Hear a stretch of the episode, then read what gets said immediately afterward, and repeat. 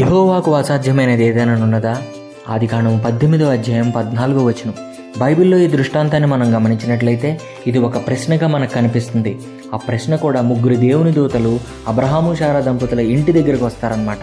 ఇంటికి వచ్చినప్పుడు అబ్రహాము శారా దంపతులు వారిని లోపలికి పిలిచి ఆతిథ్యం ఇస్తారు. ఆతిథ్యం ఇచ్చినప్పుడు వారు ఆ ఆతిథ్యాన్ని స్వీకరించిన తర్వాత అబ్రహాముకు చెప్తా ఉంటారనమాట. ఏమని? మరుసటి సంవత్సరంలో నీ చేతిలో ఒక పన్నెండు కుమారుడు ఉంటాడు అని చెప్పేసి. అలా చెబుతూ ఉండగా వెనక నుండి శారా విని తనలో తాను నవ్వుకుంటుంది. ఎందుకు నవ్వుకుంది? నా పరిస్థితి ముసలిదాన్ని కదా, నేను ఇప్పుడు నేను గర్భం ధరించడం ఏంటి, నాకు కుమారుడు కలగడం ఏంటి అని తనలో తాను తన యొక్క పరిస్థితిని చూచి నవ్వుకున్నప్పుడు ఆ ముగ్గురు దూతలు ఆమెను గద్దించి అక్కడ వేసినటువంటి ప్రశ్న అన్నమాట. యెహోవాకు అసాధ్యమైనది ఏదైనా ఉన్నదా అని చెప్పేసి. అదొక్కటేనా? బైబిల్లో ఇంకా అసాధ్యమైన క్రియలు ఎన్నో ఉన్నాయి. ఎదురుగా ఎర్ర సముద్రము, వెనకాల నుంచి ఐగుప్తురాజు తరుముకుంటూ వస్తాడు.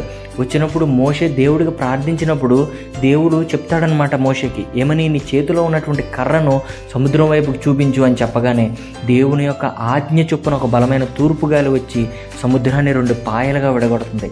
విడగొడటమే కాకుండా సముద్రం నిటారుగా గోడలా నిలబడుతుంది. మధ్యలో అప్పటి వరకు చెమ్మగా ఉన్నటువంటి నేల అంతా కూడా ఆరిపోతుంది అనమాట అండి. ఒకే సమయంలో ఆ తూర్పు గాలి రెండు పనులు చేసిందనమాట. సముద్రాన్ని గోడలా నిలబెట్టింది, కిందన చెమ్మగా ఉన్నటువంటి నేలను ఆరిపోజేసింది. రెండు వ్యత్యాసమైనటువంటి ఉష్ణోగ్రతలు ఎప్పుడు ఒకే చోట పనిచేయవు. కానీ దేవుడు అసాధ్యమైన వాటిని కూడా సాధ్యపరచగలగడు అనడానికి ఇదే గొప్ప ఉదాహరణ. ఆ రెండు వ్యత్యాసమైనటువంటి ఉష్ణోగ్రతల మధ్యలో కూడా మానవుని యొక్క మనుగడ చాలా అసాధ్యం. మనం అసలు కోమా స్టేజ్లోకి వెళ్ళిపోతాం అనమాట అండి. ఇప్పటి శాస్త్ర సాంకేతిక విజ్ఞానాలను కనుక మనం క్రోడీకరించి ఆ అంశాన్ని కనుక చూసినట్లయితే, అయినప్పటికీ అన్ని లక్షల కాల్బలము ఒక్క రాత్రిలోనే ఆ మధ్యలో ఆరిన నేల మీద దేవుడు మేఘస్తంభమై అగ్నిస్తంభమై ఉండి రాత్రి నడిపించాడనమాట అండి. అదొక్కటేనా? ఇంకా ఎదరకెళ్ళేటప్పటికి దానియేలు సింహాల బోనులో వేయబడతాడు.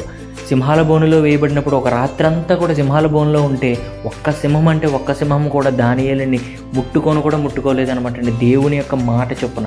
అదొక్కటేనా? ఇంకొంచెం ఎదరికెళ్తే శద్రకు, మేషకు, అబెద్నెగోలు వారిని కూడా సలసల మండే అగ్నిగోళంలో పాడేస్తారు, అగ్నిగుండంలో పాడేస్తారు. పాడేసినప్పుడు ఆ అగ్నిగుండంలో వారి వెంట్రుకను కూడా ఆ అగ్ని ఏమీ చేయలేదన్నమాట అండి.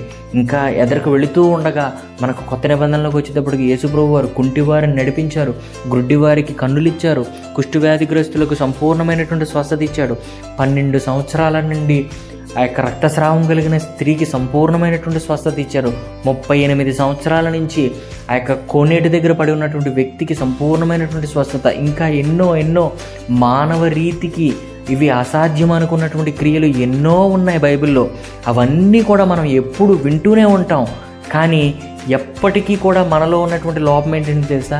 ఇన్ని వాక్యాలు విని కూడా మనం ఏదైనా ఒక పని ప్రారంభించినా, ఏదైనా ఒక పని అనుకుంటున్నా అది జరగలేదనుకోండి, ఇది నాకు జరగదు, ఇది అసాధ్యము అని అనుకోవడమే. బైబిల్లో ఇన్ని అసాధ్యమైనటువంటి క్రియలు ఉన్నాయి కదా. ప్రియ సహోదరుడ సహోదరి, నీ జీవితంలో ఏదైనా ఒక క్రియ జరగట్లేదా? నువ్వు అనుకున్నటువంటి పని మధ్యలో ఆగిపోతుందా? నువ్వు ఎక్కడ అడుగు పెడితే అది నీ చేతికి రాకుండా పోతుందా? నువ్వేమీ భయపడద్దు, ఎందుకంటే అసాధ్యాన్ని సుసాధ్యం చేయగల దేవుడు ఉన్నాడు. నీకు ఒక ఉన్నతమైనటువంటి స్థానం ఇవ్వడం కోసమే నీ జీవితంలో ప్రతీదీ కూడా ఆలస్యం అవుతుందని నువ్వు గమనించాలి. దేవుని యొక్క చేతిలో నువ్వు ఒక బలమైన సాధనంగా ఉన్నావు కాబట్టే, దేవుడి ప్రణాళికలో నువ్వు ఉన్నావు కాబట్టే దేవుడు నీకు ఇంకా ఉన్నతమైనటువంటి ఆశీర్వాదం ఇవ్వాలనే దేవుడు నీకు ఇంత పరీక్ష సమయం పెడుతున్నాడు అని నువ్వు అనుకోవాలి. ఈ టైంలో నువ్వేం చేయాలి? వెయిట్ చేయాలి. ప్రభువా, నా జీవితంలో ఈ క్రియ జరగట్లేదు, ప్రభువా నా జీవితంలో ఇది అసాధ్యం ప్రభువా అని నీవు దేవుని ప్రార్థిస్తే ప్రభు అయిన యేసుక్రీస్తు ద్వారా ఆ అసాధ్యమైనటువంటి క్రియ నీకు సాధ్యమవుతుంది. ప్రియ విశ్వాసి, ఎన్నో అద్భుతాలు ఉన్నాయి బైబిల్లో. ప్రతి అద్భుతాన్ని కూడా దేవుడు పాదాల చెంతటి, ప్రభువా నీవు ఆనాడు ఇశ్రాయేలు ప్రజలను నడిపించావు కదా, ఈనాడు నన్ను కూడా నడిపించి ప్రభువా, నా కుటుంబాన్ని నడిపించి ప్రభువా.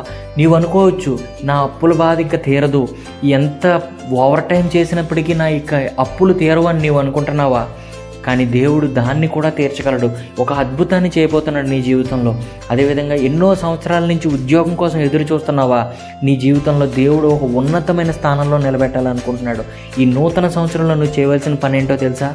నీవు గతంలో దేవునికి వ్యతిరేకంగా బతికినటువంటి కార్యాలు ఏవైనా ఉన్నాయేమో నీ జీవితంలో, వాటిని విడిచిపెట్టు. దేవుడు చేసినటువంటి అద్భుతాలను ప్రతిరోజు కూడా నువ్వు మననం చేసుకో. దేవుని వాక్యానుసారంగా ఎలా బ్రతకాలో నువ్వు చూసుకో. దేవుని వాక్యానుసారంగా ఇతరులకు, దేవుడికి, దేవుని యొక్క మాదిరికరంగా ఎలా జీవించాలో నువ్వు నేర్చుకో. దేవుడు నీకు సమస్తమును కూడా సాధ్యపరుస్తాడు. ఈ చిన్ని వర్తమానం దేవుడు దీవించును గాక.